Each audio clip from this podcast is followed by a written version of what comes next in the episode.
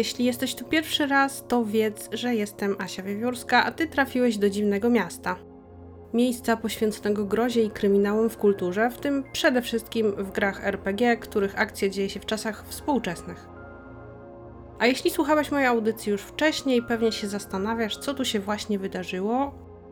I ja już ci to, drogi słuchaczu, objaśniam. Otóż tak, audycja Dziwne Miasto dorobiła się prawdziwego jingla i to jingla nie byle jakiego. Jakiś czas temu kilkoro z Was, za co obłędnie Wam dziękuję, bo bez tej niewielkiej grupki śmiałków to by w ogóle się nie udało, postanowiło mi pomóc i przesłało mi próbki nagrań, abym mogła je wykorzystać w podcastowym jinglu. No bo co to za podcast bez rozpoznawalnego i od razu wprowadzającego w klimat intro? Jedną z tych osób był niejaki karczmarz, który swoim zmęczonym, zadumanym głosem, jakby przepalonym dziesiątkami papierosów i przepłukanym szklanką ciepłego bourbonu, chwycił za serce nie tylko mnie, ale także mojego jak dotąd tajnego kooperanta. Za jinglem stoi bowiem nie kto inny, tylko mistrz RPGowego odgrywania postaci, persona o wielkiej charyzmie, życzliwości oraz niebywałym talencie do tworzenia dźwięków, a nawet całych ich instalacji dobrze znany w tych środowiskach, które zwykły oglądać publikowane przez fandomowych streamerów i vlogerów sesje na YouTube czy Twitch. Jest to nie kto inny, tylko oczywiście Damian Niemir, zwany Remainem, autor takich świetnych aktorskich wręcz kreacji jak Docent ze Ślepnąc od świateł, sesji granej na kanale Imaginarium RPG, czy przecudny poczciwy Agrat Rosso z karczmarzowej kampanii Wiedźmina. Jak widzicie, jest to facet pełen wielu talentów i dlatego namawiam Was, jeśli jeszcze tego nie zrobiliście, do polubienia jego strony na Facebooku pod tytułem właśnie Remain RPG. Warto, myślę, śledzić poczynania tego gagatka, bo jestem pewna, że niejednym jeszcze nas w przyszłości może zaskoczyć.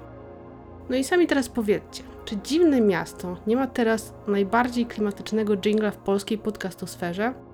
Odpowiadam za Was. Otóż ma. I to się coś czuje długo nie zmieni. A Karczmasz i Remain, chcą tego czy nie, będą od chwili tej publikacji towarzyszyć mi w każdej audycji. Swoją drogą, fajnie się tak wspina po plecach bardziej znanych kolegów, co nie? Ale przejdźmy do newsroomu, aby zorientować się, co się ostatnio w okolicach dziwnego miasta w ogóle dzieje. Jak część z Was pewnie wie, jesteśmy w trakcie patronowanej przez kapitułę konkursu Quentin akcji Strefa Dreszczy, której celem jest namówienie Was do napisania na konkurs scenariusza grozy lub kryminału, którego akcja dzieje się w czasach współczesnych. Za sobą mamy już świetne spotkanie dyskusyjne o współczesnej grozie na kanale Termosa oraz o mrocznych kryminałach na kanale Lance Macabre. Dwie fantastyczne ekipy złożone były z przedstawicieli Dziwnego Miasta, Carnival Team, Coen's Cave, Gier Freitaga, Graj Kolektywu, kanału Termosa, Imaginarium RPG, Dobrych Rzutów, Lance Macabre i Portal Games. No i muszę tutaj z uczciwością stwierdzić, że wspaniali dyskutanci dali z siebie naprawdę wszystko, a ja ich tylko trochę wymaltretowałam pytaniami i RPGowymi questami. Mam nadzieję, że dadzą się namówić na takie dyskusje i w przyszłości. I strasznie się cieszę, że tak licznie bierzecie w tym wszystkim udział, bo chyba pękłoby mi serce, gdyby nikt nie przyszedł. Chociaż to raczej niemożliwe, biorąc poprawkę na rozpoznawalność zaproszonych przeze mnie ekspertów. Chciałabym też pochwalić się, że miałam okazję brać udział w niecodziennych, jak na mnie, okolicznościach, a mianowicie wystąpiłam w audycji, ale nie swojej, lecz w grotece prowadzonej przez królową Marysieńkę na łamach radia Radiospacja, gdzie miałam możliwość z sentymentem powspominać czasy sprzed 20 lat, gdy grałam w drugą część Silent Hilla od Konami i zachwycałam się nieoczywistością i artyzmem tej, jak na tamte czasy, wielce nieszablonowej gry. Jeśli lubicie Silent Hill, a jeszcze nie mieliście okazji posłuchać tej groteki, linka do audycji znajdziecie w opisie pod niniejszym nagraniem. Daję też znać, że w efekcie zaproszenia dołączyłam w tym roku do kapituły Quentina i będę miała w związku z tym okazję oceniać scenariusze, które będą zgłoszone na ten konkurs w nadchodzącym sezonie. Bardzo się jaram, bo mm, zaproszenia się y, w zasadzie nie spodziewałam i to jest dla mnie, co tu dużo mówić, ogromny zaszczyt. A dwa, że po cichu liczę na to, że moja obecność w kapitule ośmieli kogoś z Was do przygotowania na konkurs scenariusza grozy lub kryminału w settingu współczesnym. Albo postawię sprawę jaśniej. Zlitujcie się proszę i nie każcie mi czytać samego fantazy i sci-fi. Ja lubię te gatunki, ale liczę na to, że wy, słuchacze podcastu Dziwne Miasto, będziecie niczym jeźdźcy na białych koniach i zwyczajnie mnie uratujecie. Muszę wspomnieć Wam o jeszcze jednej sprawie, która mnie osobiście niesamowicie wzruszyła. Otóż, jak zapewne większość z Was wie, na fandomowej grupie wsparcia zbierane były fundusze na wsparcie dla Ukrainy i uchodźców z Ukrainy, na której udało się już zebrać, uwaga, sporo ponad pół miliona polskich złotych. Szok, co nie? Ofiarność i zaangażowanie organizatorów i uczestników zbiórki przywraca wiarę, że jak mawia Samwise Gamgee, istnieje na tym świecie dobro i warto o nie walczyć. I mnie udało się dołożyć malutką cegiełkę do tego przedsięwzięcia, a konkretnie aż 5250 zł, które trzech śmiałków zdecydowało się zalicytować, aby spędzić weekend w pewnym odludnym, uroczym miejscu wraz ze mną, świetnym jedzeniem, ogniskiem, wyposażoną piwniczką oraz folk horrorem. Główną atrakcją wyjazdu będzie bowiem prowadzona przeze mnie całodniowa sesja RPG w tym klimacie w wersji, no powiedzmy deluxe, z pro handoutami, muzyką i bardzo dobrze przygotowaną mną. Impreza póki co nosi roboczą nazwę weekendu z folk horrorem i odbędzie się w lipcu bądź w sierpniu, no i ja już nie mogę się doczekać. Gratuluję wszystkim zwycięzcom. Trochę dużo tych ogłoszeń duszpasterskich się w tej audycji zrobiło, więc może lepiej przejdę już powoli do meritum. Po kilku audycjach poświęconych głównie grozie, wracamy dziś na chwilę do ciepło przez Was przyjętych tematów kryminalnych, bowiem będę dziś opowiadać Wam trochę o szpiegach i wywiadzie w grach RPG. Ale, jak zwykle, tych grach opierających się raczej na współczesnych i realistycznych fundamentach, a więc i garściami czerpiących z otaczającej nas rzeczywistości. Wywiad zagraniczny to w ogóle bardzo popularny temat w powieściach i filmach, stąd większość z nas ma już podstawową o nim wiedzę i wyrobione zdanie, choć czy jest to obraz odpowiadający prawdzie, czy nie, to już zależy od tego, czy informacje czerpaliście bardziej z Jamesa Bonda, czy z powieści Johna Le i Wiktora Suworowa. Na tyle często spotykam się jednak w popkulturowych dyskusjach z pewnymi przeinaczeniami, że staje się dla mnie oczywiste, że mimo całego nimbu tajemnicy i fascynacji zawodem szpiega, kultura naturalnie wyczuwa, że rzeczywistość, dokładnie tak jak w przypadku pracy policji kryminalnej, nie jest aż tak fascynująca jak to, co podpowiada nam jednak wyobraźnia. I to jest oczywiście prawda, bo praca w wywiadzie zagranicznym, oprócz kilku naprawdę atrakcyjnych aspektów, bywa także całkowicie przyziemna. Bo oczywiście możemy to wypierać i skoncentrować się tylko na tym jednym samotnym strzelcu na obcej ziemi, ale posługując się zwykłą logiką, musimy zdawać sobie sprawę z tego, że większość oficerów wywiadów wcale nie pracuje operacyjnie za granicą, lecz od strony administracyjnej, analitycznej lub technologicznej zabezpiecza procesy zagraniczne w kraju. Albo z tego, że to wcale nie wywiad, jak czasami chcielibyśmy myśleć, przypisując tej branży niemalże nadludzkie kompetencje, zajmuje się łapaniem szpiegów innych wywiadów na swoim terytorium. Oczywiście w większości krajów świata, w tym w Polsce, zazwyczaj zajmuje się tym zupełnie inna instytucja publiczna niż sama agencja wywiadowcza, a u nas w kraju nawet nie jedna. Dlaczego tak? No, tu sprawa jest stosunkowo prosta. Chodzi o coś, co w nomenklaturze służb mundurowych i specjalnych oraz cywilnych organów ścigania nazywane jest po prostu właściwością rzeczową, czyli zakresem działania określonym w jakimś akcie normatywnym, np. w ustawie regulującej działalność poszczególnych agencji, który pozwala tym instytucjom nie wchodzić sobie nawzajem w drogę podczas wykonywania swoich ustawowych obowiązków. I na tle właśnie właściwości rzeczowej agencje wywiadowcze są instytucjami naprawdę szczególnymi. Są to bowiem zazwyczaj jedyne instytucje, które na własnym terytorium posiadają prawne pozwolenie na wykonywanie na terenie innych krajów zadań, które zgodnie z tamtejszym prawem są zwyczajnie zabronione i karane na najróżniejsze sposoby. Mówiąc w skrócie, działanie polskiego szpiega, wydajmy na to Korei, jest w literze polskiego prawa legalne, a w literze prawa koreańskiego zabronione i karane. I jeśli by mnie ktoś pytał, skąd się bierze taka popularność portretowania działań wywiadowczych w popkulturze, to z całą pewnością wskazałabym właśnie to. Oficerowie prowadzący działalność operacyjną na terytorium innych krajów realizują bowiem w najbardziej przewrotny sposób archetyp jednocześnie patriotycznego i etycznego, ale jednak przestępcy. I ten paradoks zdaje się, no co tu dużo mówić, kręcić chyba każdego, nie wyłączając oczywiście i mnie. Zacznijmy jednak od przeglądu gier RPG, w których konwencja opowieści o wywiadzie czy thrillera szpiegowskiego ma największe pole do popisu. Musicie wiedzieć, że jest takich gier naprawdę dużo i różnice jakościowe między nimi też, że tak powiem, niczego sobie. Na pewno dam Wam tutaj więc znać, które z tych gier osobiście cenię najbardziej i dlaczego.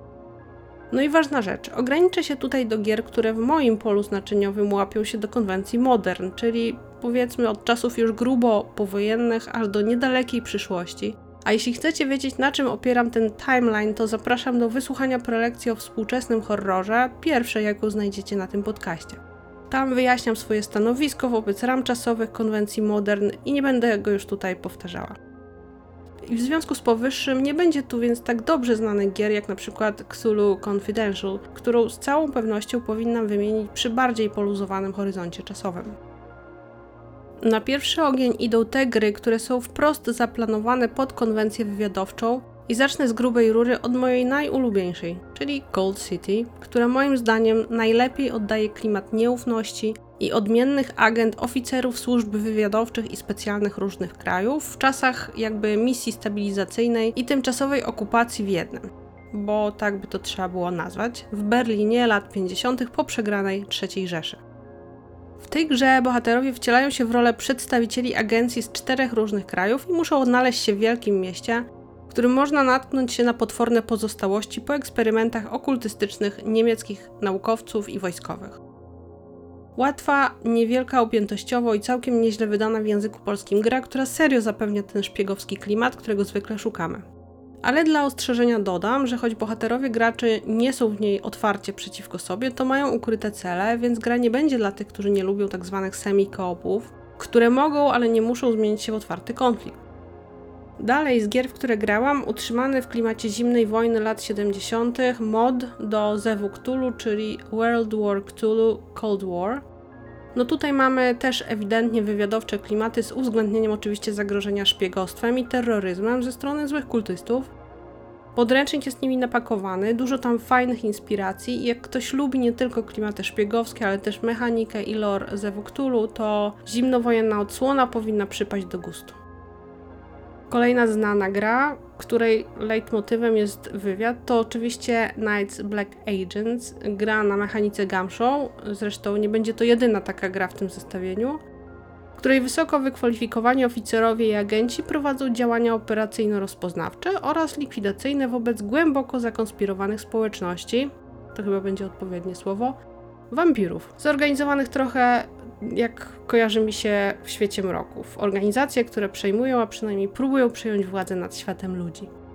Ja tę grę bardzo lubię, nie tylko przez wzgląd na mechanikę Gumshow, ale przede wszystkim wydany do tej gry mm, campaign setting pod tytułem The Dracula Dossier, o którym nie będę się rozwodzić, ale jeśli chcecie, zapraszam do poczytania o tym super projekcie w internecie. Mamy też trochę mniej znany w Polsce, inspirowany powieściami Johna Le oraz Roberta Ludluma Cold Shadows, czyli Espionage RPG of Secrets and Betrayal, która moim zdaniem mogłaby być genialną do takich sesji grą, gdyby nie podręcznik, który nie nadaje się absolutnie do niczego.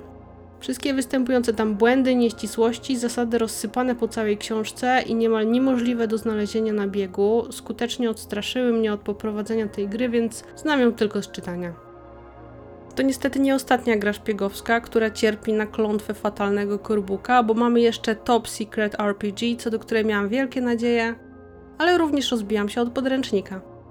Nie mam wątpliwości, że autorzy kochają thriller szpiegowski, ale też już widać na pierwszy rzut oka, że nie za bardzo wiedzieli, jak go w ogóle opisać. Sporo lepiej mają się takie gry jak Mercenaries, Spies and Private Eyes, która może ma już swoje lata, ale tak lorowo jak mechanicznie ma jednak ten urok opowieści noir, no wiecie, ze szpiegiem w beżowym kapeluszu i prochowcu. Czy bardzo mnie intrygująca gra Operators RPG, bo to ponoć techno-thriller w stylu Toma Clancy'ego, bardzo action-oriented, a ci co grali mówią, że mechanika jest bardzo przystępna i w ogóle, że duży potencjał. Jestem jeszcze przed, więc tylko przekazuję co mówią zaufani. Jest też oczywiście Spycraft na D20 dla wielbicieli Dungeons and Dragons, ale tu nie mam nic do powie powiedzenia, bo takowym wielbicielem w żadnej mierze nie jest. A przygotowując się do tej audycji, trafiłam jeszcze na coś, co wygląda fajnie, czyli Orpheus Protocol, grę, która jest jeszcze w playtestach, więc y, może jest to akurat dobra okazja, bo mechanikę tej gry można sobie pobrać za darmo z Drive-Thru RPG. Wspierana jest przez całkiem fajny podcast o operacjach specjalnych we współczesnym świecie pełnym grozy, dziwnych istot i konspiracji. Trochę w stylu X-Files na moje oko, z tym, że z potencjałem na zagraniczne operacje wywiadowcze. Myślę, że warto śledzić ten projekt. Poza wszystkimi wyżej wymienionymi jest też oczywiście świetna Delta Green, której raczej nie muszę nikomu przedstawiać, ale wymieniam ją dosyć późno, bo wydaje mi się, że w przypadku tej gry szpiegostwo i wywiad zagraniczny to tylko jedna strona medalu, podczas gdy druga to śledztwo takie wewnętrzne. No po prostu daje więcej możliwości niż tylko historia o szpiegach. Podobnie zresztą jak dwie kolejne gry oparte na Gumshoe, czyli The Fall of Delta Green oraz The Esoterrorist, setting do Alternity o wiele znaczącej nazwie Dark Matter, czyli moim zdaniem najfajniejszy wydany modernowy dodatek do gry uniwersalnej. Czy stara i już trochę niepolecana przeze mnie gra Conspiracy X, którą wymieniam z uczciwości, bo wiele lat temu prowadziłam w oparciu o nią wojny wywiadów i do dziś zostało mi trochę sentymentu. Jak więc widzicie, jest tego naprawdę sporo i to, co wymieniłam, to zresztą wcale nie wszystko, ale przecież nie spotkaliśmy się tu po to, by omawiać konkretne gry, prawda? Tak jak i we wcześniejszych audycjach, spróbuję tu ustalić, co musi się pojawić w grze, aby wszyscy przy stole mieli poczucie, że gramy właśnie w konwencji szpiegowskiej i żeby nikt nie czuł się co do tego oszukany. Albo na przykład rozczarowany, że miało być coś, a wyszło coś zupełnie innego. No i właśnie. Jest dość oczywistym, że to, jak rozumiemy daną konwencję, przeważnie wynika z tego, jak dużą z nią styczność mieliśmy w swoim życiu, a z konwencją opowieści szpiegowskiej jestem pewna, miał styczność absolutnie każdy z nas. Sami wiecie, jak nadreprezentowane są na filmach, książkach, grach wideo, grach planszowych czy nawet RPGach, bo ilość gier, o, o których przed chwilą mówiłam, nie bierze się przecież znikąd.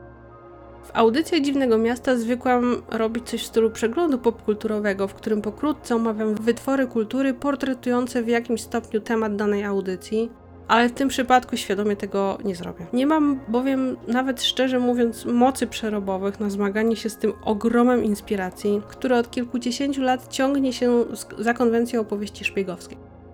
To zwyczajnie przekracza moje możliwości, poddaję się i tyle.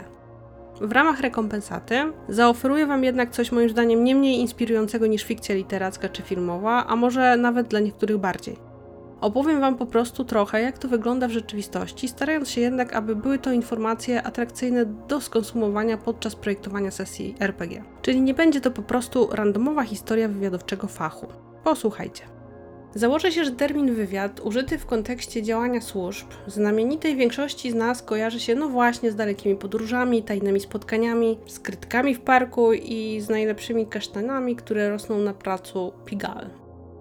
Wystarczy jednak chwilę poszukać w internecie, aby z mniejszym lub większym zdziwieniem odkryć na przykład, że w większości policyjnych komend wojewódzkich znajdują się komórki organizacyjne znane pod nazwą Wydziału Wywiadu Kryminalnego i że zespoły zajmujące się wywiadem można znaleźć i w innych służbach czy organach ścigania, które oczywiście agencją wywiadu nie są. O co w tym wszystkim chodzi? A o to, że uwaga, będzie trochę za wiele, Wywiad jako taki to nie instytucja ani agencja, a raczej termin opisujący pewną kulturę pozyskiwania, przetwarzania i użytkowania informacji. I choć w języku polskim trochę brakuje nam tutaj jasnego odpowiednika, gdy przejdziemy na język angielski, różnica staje się jasna. Information lub też data to nie jest to samo co intelligence, a słowo intelligence bywa często używane jako synonim m.in. wywiadu zagranicznego właśnie. Dzieje się tak z bardzo prostego, lecz niestety często pomijanego w popkulturze powodu. Otóż samo pozyskanie przez działającego w terenie szpiega jakiejś informacji nie ma jeszcze większego znaczenia. Informacja ta nabiera sensu i może być użytkowana do podejmowania decyzji dopiero wtedy, kiedy przestanie być informacją, a stanie się intelligence, czyli potwierdzoną i osadzoną w szerszym kontekście wiedzą, z której wynika już coś więcej. Po co to wszystko mówię?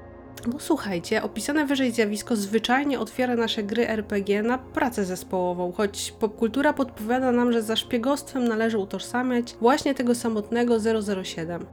W rzeczywistości za każdą informacją uzyskaną przez operacyjnego oficera wywiadu, która ma potencjał do podejmowania jakichś działań taktycznych lub istotnych decyzji, stoją na przykład zatrudnieni w wydziale biegli eksperci od zagadnienia, którego informacja dotyczy. Analitycy, którzy zajmują się weryfikacją wiarygodności informacji. Osobowe źródła informacji opłacane przez wywiad, czyli ci tak zwani agenci, informatorzy itd., którzy pomagają potwierdzić informacje z innego punktu widzenia rezydentura czy innego rodzaju operatorzy, którzy dbają o to, aby informacja została szybko i możliwie jak najbardziej skrycie przekazana do właściwych odbiorców i sporo innych osób uczestniczących w procesie transformacji zwykłej informacji w intelligence, czyli przypominam, potwierdzoną i osadzoną w szerszym kontekście wiedzą, z której wynika coś więcej. I mniej więcej dlatego też działania wywiadowcze prowadzone są przez wszystkie organy ścigania i większość instytucji, których celem jest zapewnienie szeroko pojętego bezpieczeństwa publicznego, a nie tylko przez agencje zajmujące się wywiadem zagranicznym. Działanie wywiadowczym na równi z wykradaniem obcej technologii czy infiltrowaniem zagranicznego programu nuklearnego będzie więc na przykład także przeniknięcie do zorganizowanej grupy przestępczej i długotrwałe nagrywanie rozmów jej szefostwa, wyciąganie z niej wniosków co do dalszych przestępstw, zapobieganie im oraz opracowywanie taktyki, dzięki której grupa nie zorientuje się skąd do nas służą ma te informacje. No właśnie, niesamowite działania wywiadowcze opisane są na przykład w Kryptonomikonie Nila Stevensona, tu mały spoiler, gdzie opisana jest tajna komórka brytyjskiego wywiadu wojskowego, której celem jest tylko i wyłącznie maskowanie przed wrogiem faktu, że Anglicy rozgryźli ichnią enigmę. To oczywiście wiąże się z koniecznością organizowania naprawdę najdziwniejszych operacji, które sprawiają przed wrogiem wrażenie, jakby to one same były źródłem informacji, a nie rozkuty kod maszyny szyfrującej. Zmierzam w tym wszystkim do tego, że jeśli obawiacie się opowieści szpiegowskich, bo popkultura przekonała was, że to robota dla samotnych strzelców, to rzeczywistość ujawnia zgoła inny obraz sprawy. Jeśli więc chcecie wspólnie opowiedzieć historię, jednocześnie oryginalną i zachowującą logikę przyczynowo-skutkową, to warto na sesji zero trochę popłynąć i stworzyć zrównoważony zespół różnej maści specjalistów i określić dla nich jakiś naprawdę nietuzinkowy cel. Jaki na przykład? Tu też zalecam czerpać garściami z rzeczywistości, bo wydaje się ona znacznie bardziej atrakcyjna niż większość wytworów popkultury. Spójrzmy na takie Ministerstwo Bezpieczeństwa Państwowego w Chinach. Instytucja skupia w sobie zarówno zadania wywiadu zagranicznego, jak i wewnętrznego kontrwywiadu i ma strasznie nieciekawą nazwę.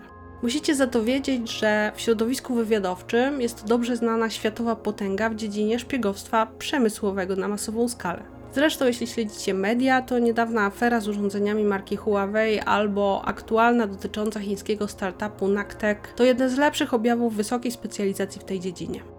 I teraz pomysł na sesję. A gdyby tak zagrać zespołem wywiadowczym, którego rolą jest wprowadzenie takiej trojańskich technologii do jakiejś zagranicznej korporacji czy instytucji publicznej i przy okazji powiedzmy, że odkrywa jakąś turbomroczną tajemnicę tej korporacji. Wiecie, nie mogą się wprost ujawnić, prowadzić regularnego śledztwa, bo wtedy cała wywiadowcza, wieloletnia praca i operacja ich agencji idzie w niwecz.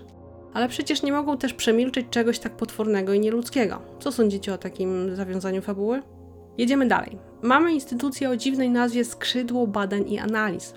To indyjska agencja wywiadowcza, o której pewnie wcześniej nie słyszeliście. To dlatego, że RAW, bo taki jest skrót tej nazwy, to agencja o jednym z najwyższych stopni konspiracji na świecie i niewiele informacji o jej działaniach kiedykolwiek przeniknęło do opinii publicznej. Wiadomo za to, że na arenie światowej skrzydło działa bardzo aktywnie na polu ochrony przed atakami terrorystycznymi, i że wspólnie z amerykańskim CIA i izraelskim Mossadem aktywnie współpracuje, infiltrując pakistański program jądrowy.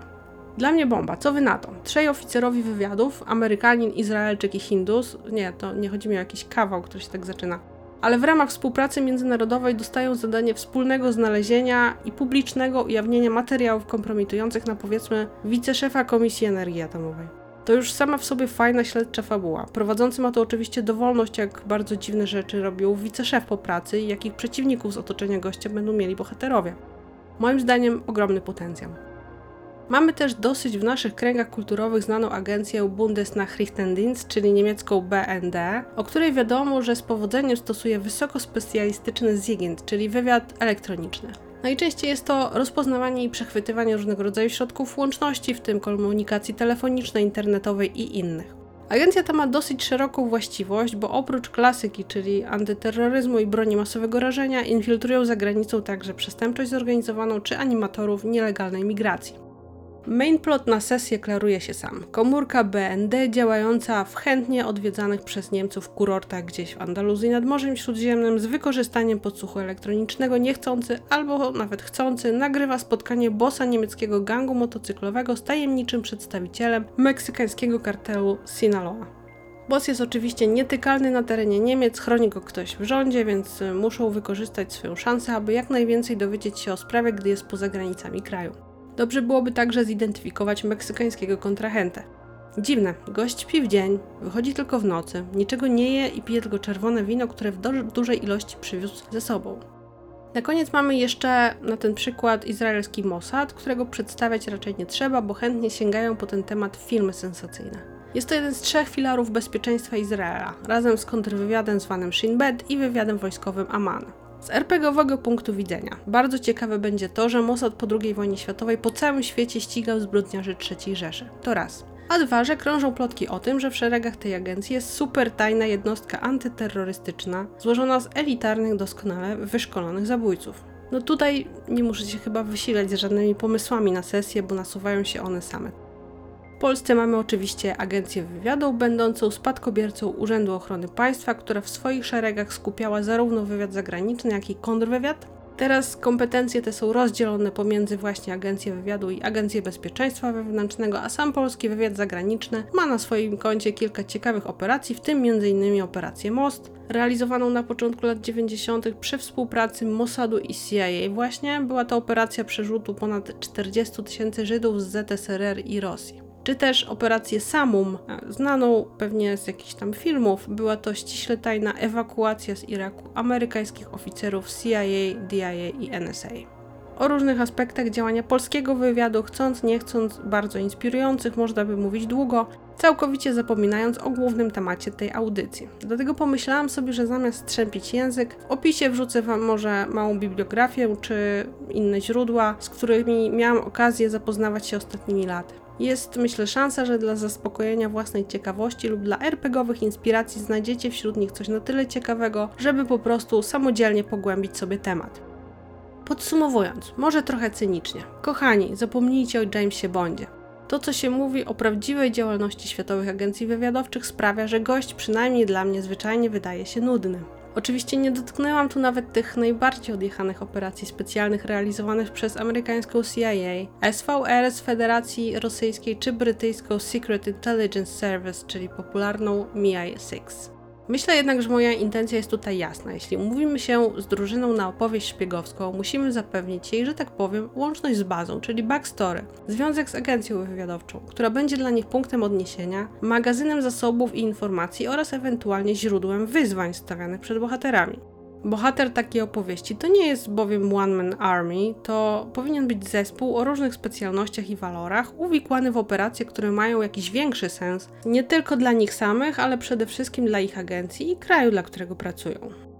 No dobra, skoro mamy z grubsza ogarnięte kwestie agencji wywiadowczej oraz specjalizacji i podziału zadań wewnątrz drużyny, które możemy wykorzystać w projektowaniu naszych scenariuszy do gier, można się skupić poza tym na innym, wydaje mi się równie, a może nawet bardziej intrygującym temacie bezpośrednio z wywiadem zagranicznym związanym.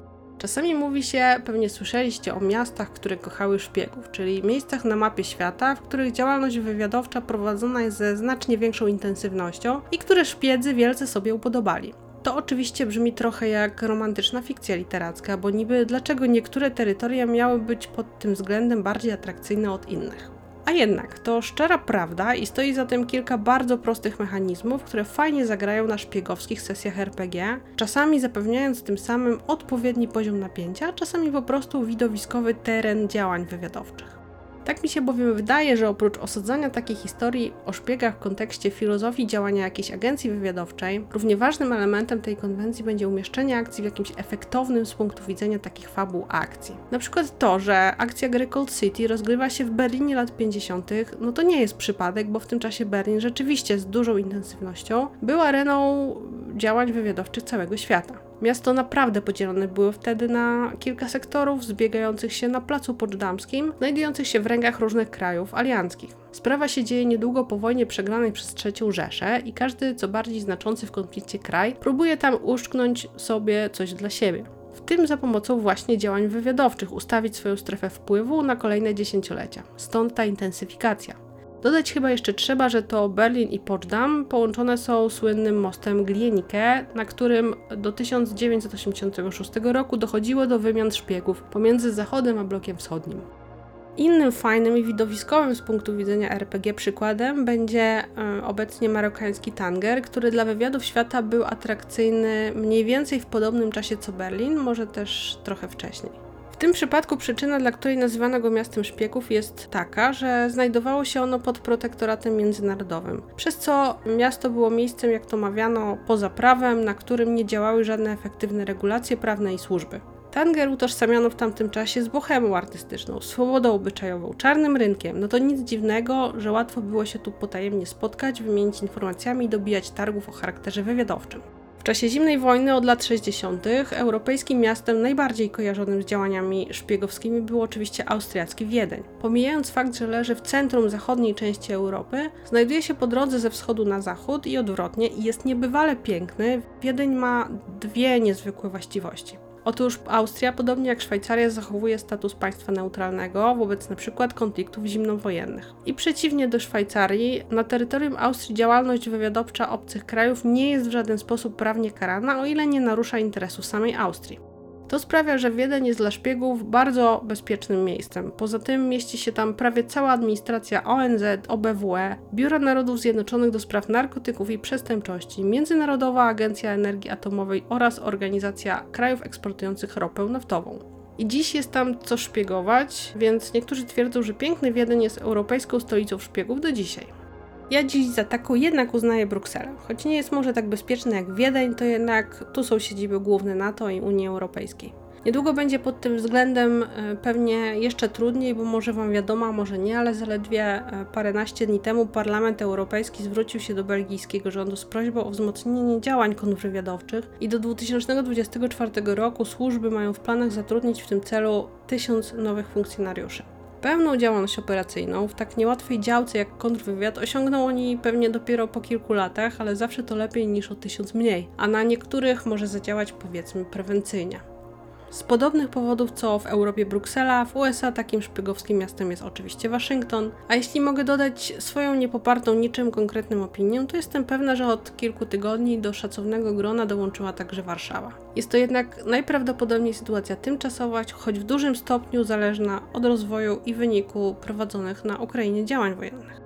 Kochani, każdy z tych miast to fenomenalna arena dla gier wywiadowczych na waszych sesjach RPG. Większość z nich to stare, urokliwe miasta z wielowiekowymi tradycjami, w których obok przytłaczających swoim dostojeństwem zabytków stoją oszklone drapacze chmur, a bary i restauracje na szczytach budynków, niezliczone hotele o jakiej chcemy ilości gwiazdek, czy dziesiątki tysięcy turystów i przyjezdnych rocznie to super możliwość do ukrycia się w biały dzień i w pełnym słońcu. Z drugiej strony mogą to być także miasta egzotyczne, gdzie łatwo ukryć się w kolorowym, wielotysięcznym tłumie i nikt nie interesuje się, kim jesteśmy i czego tu szukamy. Małe postkolonialne ralie, w których można nie tylko zażyć relaksu, tańca i romansu, ale też zawrzeć nielegalną transakcję, założyć anonimową spółkę, czy właśnie bez większych konsekwencji spotkać się z oficerem wrogiego wywiadu. Bo kto nas na tym końcu świata nakryje? Słowem, jeśli rozmyślacie, gdzie można byłoby osadzić akcję szpiegowskiej sesji, wykorzystanie jednego z tych pięknych miast będzie bardzo, bardzo zgodne z konwencją. Idźmy dalej. Obok rodzimej agencji wywiadowczej i miasta szpiegów, nieodłącznym elementem tej konwencji jest też konflikt wewnętrzny, wprost wynikający z prowadzenia podwójnego życia i stosowania tożsamości legalizacyjnych, czyli z grubsza mówiąc, posługiwania się wobec świata, w tym wobec osób bliskich, fałszywymi danymi osobowymi. To jest oczywiście motyw o niebywałej sile popkulturowej, o czym można się przekonać oglądając choćby doskonały brytyjski serial Spooks. Niewiele jest sytuacji stawiających w równie dwuznacznym moralnie świetle, jak jednocześnie oddanie i patriotyzm w pracy zawodowej i długotrwałe oszukiwanie najbliższej rodziny, prawda? W praktyce wywiady świata już dawno temu zorientowały się, że dobrostan rodziny oficera, jego zaufanie do najbliższych oraz wsparcie, jakie od nich otrzymuje, to jeden z warunków koniecznych zachowania równowagi psychicznej, a więc i pewnej stabilności operacyjnej takiego funkcjonariusza wywiadu. Choć oczywiście równolegle także mówi się o tych najgłębiej zakonspirowanych nielegałach, o tym zresztą więcej za chwilę, w życiu których nawet rodzina jest tylko narzędziem do podtrzymywania ich stalowej przykrywki. Nie zmienia to faktu, że przyjmując jako podstawowe kryterium atrakcyjności sesji RPG, a często takowa wynika z konfliktów i problemów, wątek podwójnego życia można świetnie wykorzystać do budowania backstory bohatera, a nawet do stymulowania akcji. No bo co wy na taki super motyw, że ktoś nagle zaczyna bohatera szantażować, że zdradzi jego małżonce i dzieciom, iż nie jest tym, za kogo się podaje. To wydaje mi się całkiem wysoka stawka. Można takim rozwiązaniem fajnie zagrać, aby trochę zagęścić atmosferę. Albo inny pomysł. Dorastająca i nieco zbuntowana pociecha niechcąca odkrywa dokumenty legalizacyjne rodzica na jeszcze inne nazwisko, albo nawet prawdziwe jego kwity. Co jeśli podzieli się z kolegami, albo złośliwie ujawni je przyjaciołom rodziny, albo po prostu wyrzuci na śmietnik, gdzie znajdzie je ktoś inny? No jest wiele możliwości. W fabułach szpiegowskich dosyć często pojawia się także motyw prób podejmowanych przez różnego rodzaju decydentów z agencji lub przez polityków wykorzystania pracujących w terenie oficerów do realizacji swoich niskich pobudek, jak zemsta, chciwość czy rządza władzy. Ten motyw świetnie przedstawiony jest z kolei w służbach specjalnych Wegi, szczególnie w wątku tego byłego młodego oficera wywiadu wojskowego. Ale nie tylko, bo zasadniczo to cały film jest właśnie o tym. Jest też świetna książka Jamesa Grady 6 dni Kondora, zekranizowana kiedyś jako 3 dni Kondora z Robertem Redfordem, gdzie świetnie wykorzystano taki motyw. I wydaje mi się, że to może być fajny sposób na zawiązanie akcji, na przykład podczas wykonywania jakiejś operacji specjalnej na bardzo wrogim terytorium, bohaterowie gracze odkrywają, że zostali sami. Centrala nagle przestała im przekazywać informacje, czy zaplanowana droga ucieczki została przez naszych jakoś spalona. Kto wie, może któryś z graczy albo towarzyszący im bohater niezależny są murowanymi kandydatami na jakieś wysokie stanowisko w wywiadzie, na które chrapkę ma też na przykład szef komórki zajmującej się wyciąganiem ludzi z tarapatów w terenie.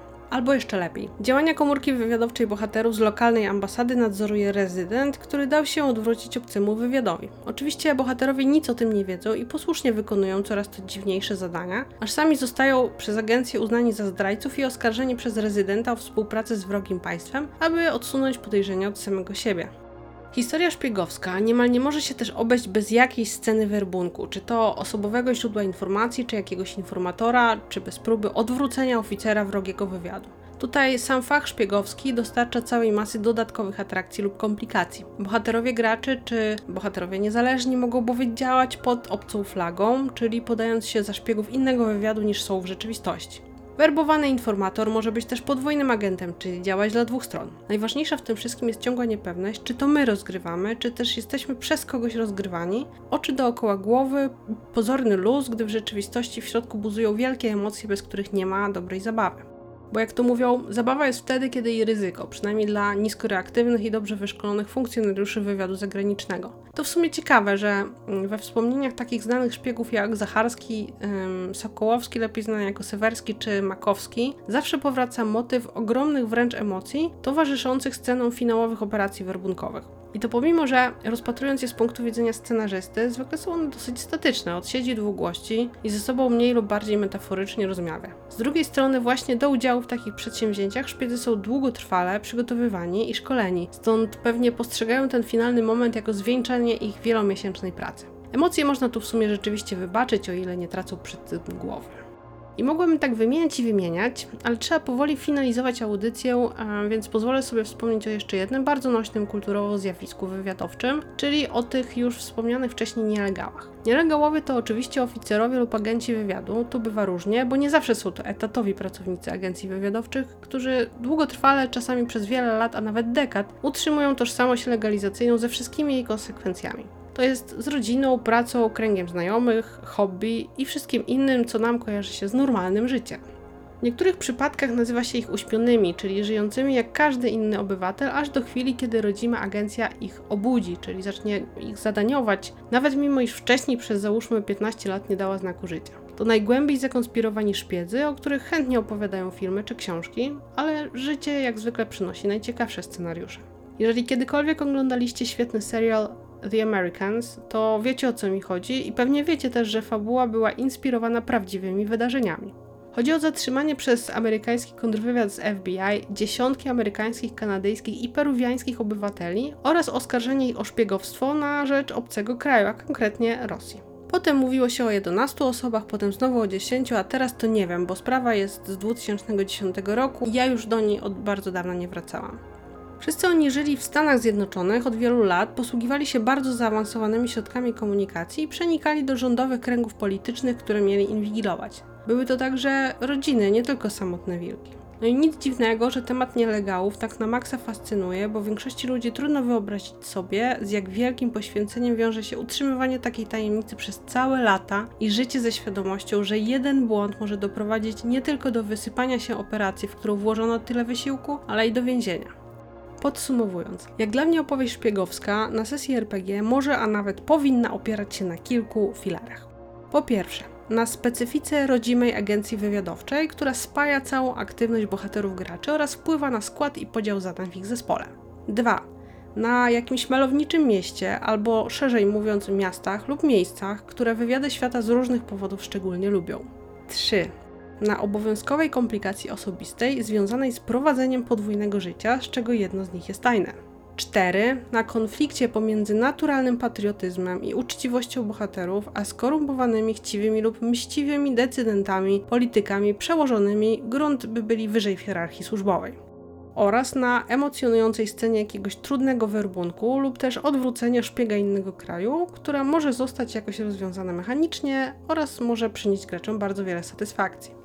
Wątek nielegała, choć turbo pasjonujący, uważam za nieobowiązkową wisienkę na torcie, nie powinien być na sesjach nadużywany, bo szybko spowszednieje. A chodzi właśnie o to, aby dodawał sesji pewnej wyjątkowości i pikanterii. Może to materiał na zwrot akcji w jakiejś finale większej kampanii, no nie wiem. Jakkolwiek by nie było, mniej więcej tak by to u mnie w grach właśnie wyglądało. Zbliżając się powoli do końca, muszę Wam jednak wspomnieć, że bez względu na to, jak wyglądać będzie mainplot, czyli wątek główny, ani z jakich narzędzi skorzystacie, aby opowieść była jeszcze bardziej w konwencji szpiegowskiej, to nadal może się nie udać, jeśli zapomnicie o jednym z najważniejszych dla opowieści o wywiadzie elementów, a są to z całą pewnością malowniczy i bardzo charakterni bohaterowie. Zwróćcie proszę uwagę, że popkultura całkiem sensownie rozkuła sobie, że taki oficer wywiadu to musi być nie byle jaka osobowość. Sprawcza, odważna, przebiegła, zdyscyplinowana i doskonale wyszkolona. Zasadniczo to ma sens, bo i kulturowo, i realnie większość z nas pewnie zdaje sobie sprawę z tego, że rekrutacja do służb specjalnych to proces długotrwały, a kandydaci są obracani z każdej strony. Zresztą wystarczy sobie poczytać na stronach internetowych polskich służb, żeby przestraszyć się testów psychologicznych, badań wariograficznych, czyli na tzw. Tak wykrywaczu kłamstw, czy całej tej długiej procedury uzyskiwania uprawnień dostępu do informacji niejawnych to może, a nawet powinno sprawiać wrażenie, że preselekcja jest mordercza, konkurencja ogromna i że nie szczędzi się sił i środków, aby zatrudniać najlepszych. I między innymi dlatego filmowe czy książkowe historie o oficerach wywiadu często portretują jednostki naprawdę nieszablonowe, bardzo zdolne, posiadające unikalne doświadczenie życiowe i zwykle bardzo charakterystyczne. Carrie Mathison, agentka CIA z serialu Homeland. Człowiek, który nie istnieje, czyli pielgrzym z powieści Pielgrzym Terego Hayesa. George Smiley z powieści Johna Le czy Joseph Turner zwany Kondorem z trzech lub sześciu dni Kondora, to zależnie od tego, czy sięgniemy po film czy książkę. To wszystko galeria bohaterów, którzy, no musicie przyznać, zapadają w pamięć na bardzo długo i wnoszą do opowieści ten bardzo mocno osobisty vibe. I dokładnie to samo ja robię podczas wywiadowczych sesji RPG z bohaterami niezależnymi i nakłaniam do tego samych graczy, wcielających się w rolę bohaterów ze szpiegowskiego półświadka. Bo to właśnie na wybitnych i mocno zarysowanych, charyzmatycznych, a czasami zdziwaczałych osobowościach historia szpiegowska stoi i warto w kreacji postaci zainwestować trochę więcej wysiłku i czasu. Dzięki temu wszyscy będziemy znacznie bliżej konwencji i łatwiej nam będzie wzajemnie rozumieć cel takiej sesji czy kampanii. Nie mówię tu o celu bohaterów graczy, tylko o wystarczająco malowniczym nakreśleniu intencji, z jaką wszyscy zebraliśmy się przy wspólnym stole. Na koniec chciałabym opowiedzieć Wam jeszcze o paru wywiadowczych wątkach głównych, jakie ja już miałam okazję poprowadzić, bazując na wyżej przedstawionych filarach, łatwo przez to identyfikowalnych jako konwencja szpiegowska. Taka dziejąca się w okresie zimnych wojny mini kampania w systemie Zewktulu, którą najlepiej chyba pamiętam, opowiadała o grupie ludzi po 30, którzy uciekli do Curychu w Szwajcarii z jednego z moskiewskich laboratoriów, których próbowano zrobić z nich super szpiegów, stymulując ich zdolności psychofizyczne aż do granic, także stawały się niemalże parapsychiczne.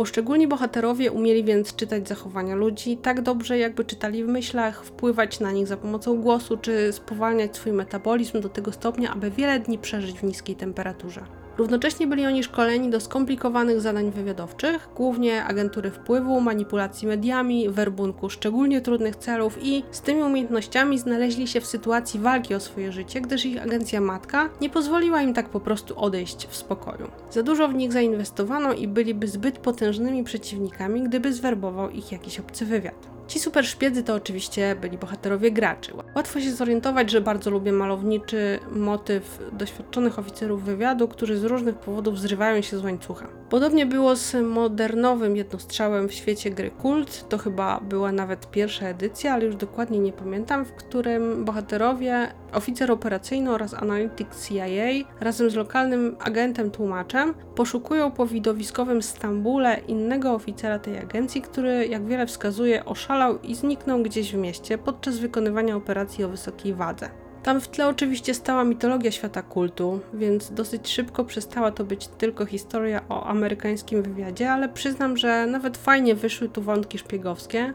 także takie bardziej mroczne typu tortury i waterboarding, mikrochipy dla bezpieczeństwa wszyte pod skórą i inne takie tam atrakcje.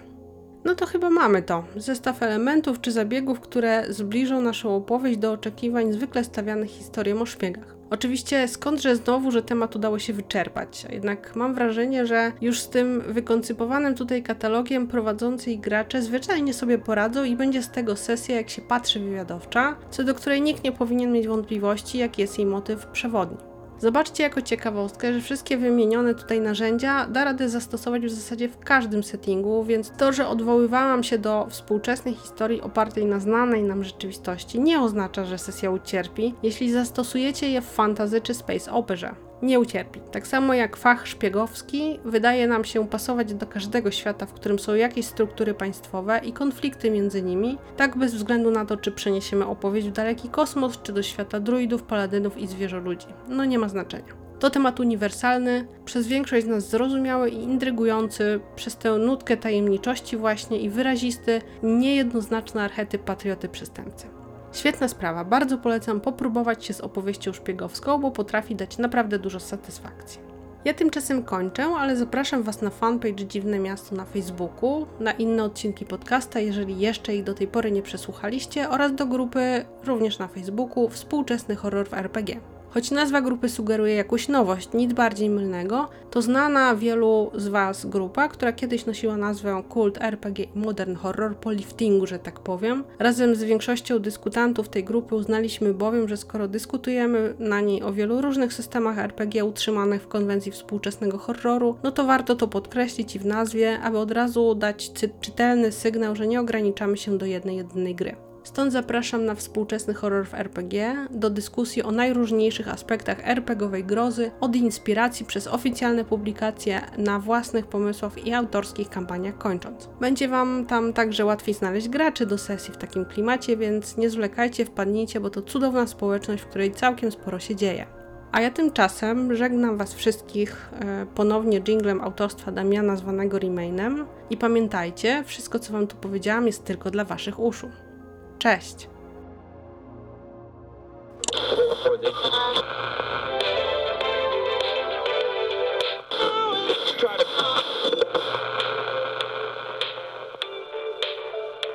Wiesz, to miasto jest jakieś dziwne.